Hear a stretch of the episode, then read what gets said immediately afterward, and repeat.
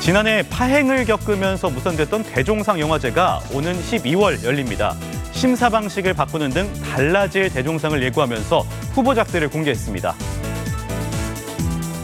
먼저 작품상 후보에는 헤어질 결심과 헌트, 한산, 용의 출연 등 다섯 작품이 올랐습니다. 감독상에는 헤어질 결심의 박찬욱 감독과 한산의 김한민 감독, 당신 얼굴 앞에서의 홍상수 감독 등이 꼽혔습니다. 또 헤어질 결심의 탕웨이와 인생은 아름다워의 염정아 씨 등이 여우주연상 후보에 나무주연상 후보로는 브로커의 송강호 씨와 헌트의 정우성 씨 등이 올랐습니다. 특히 헌트는 12개 부문에 이름을 올려 최다 후보작이 됐습니다.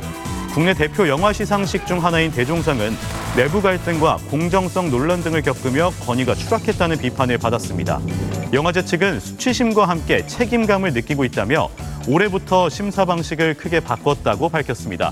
지금까지 굿모닝 연예였습니다.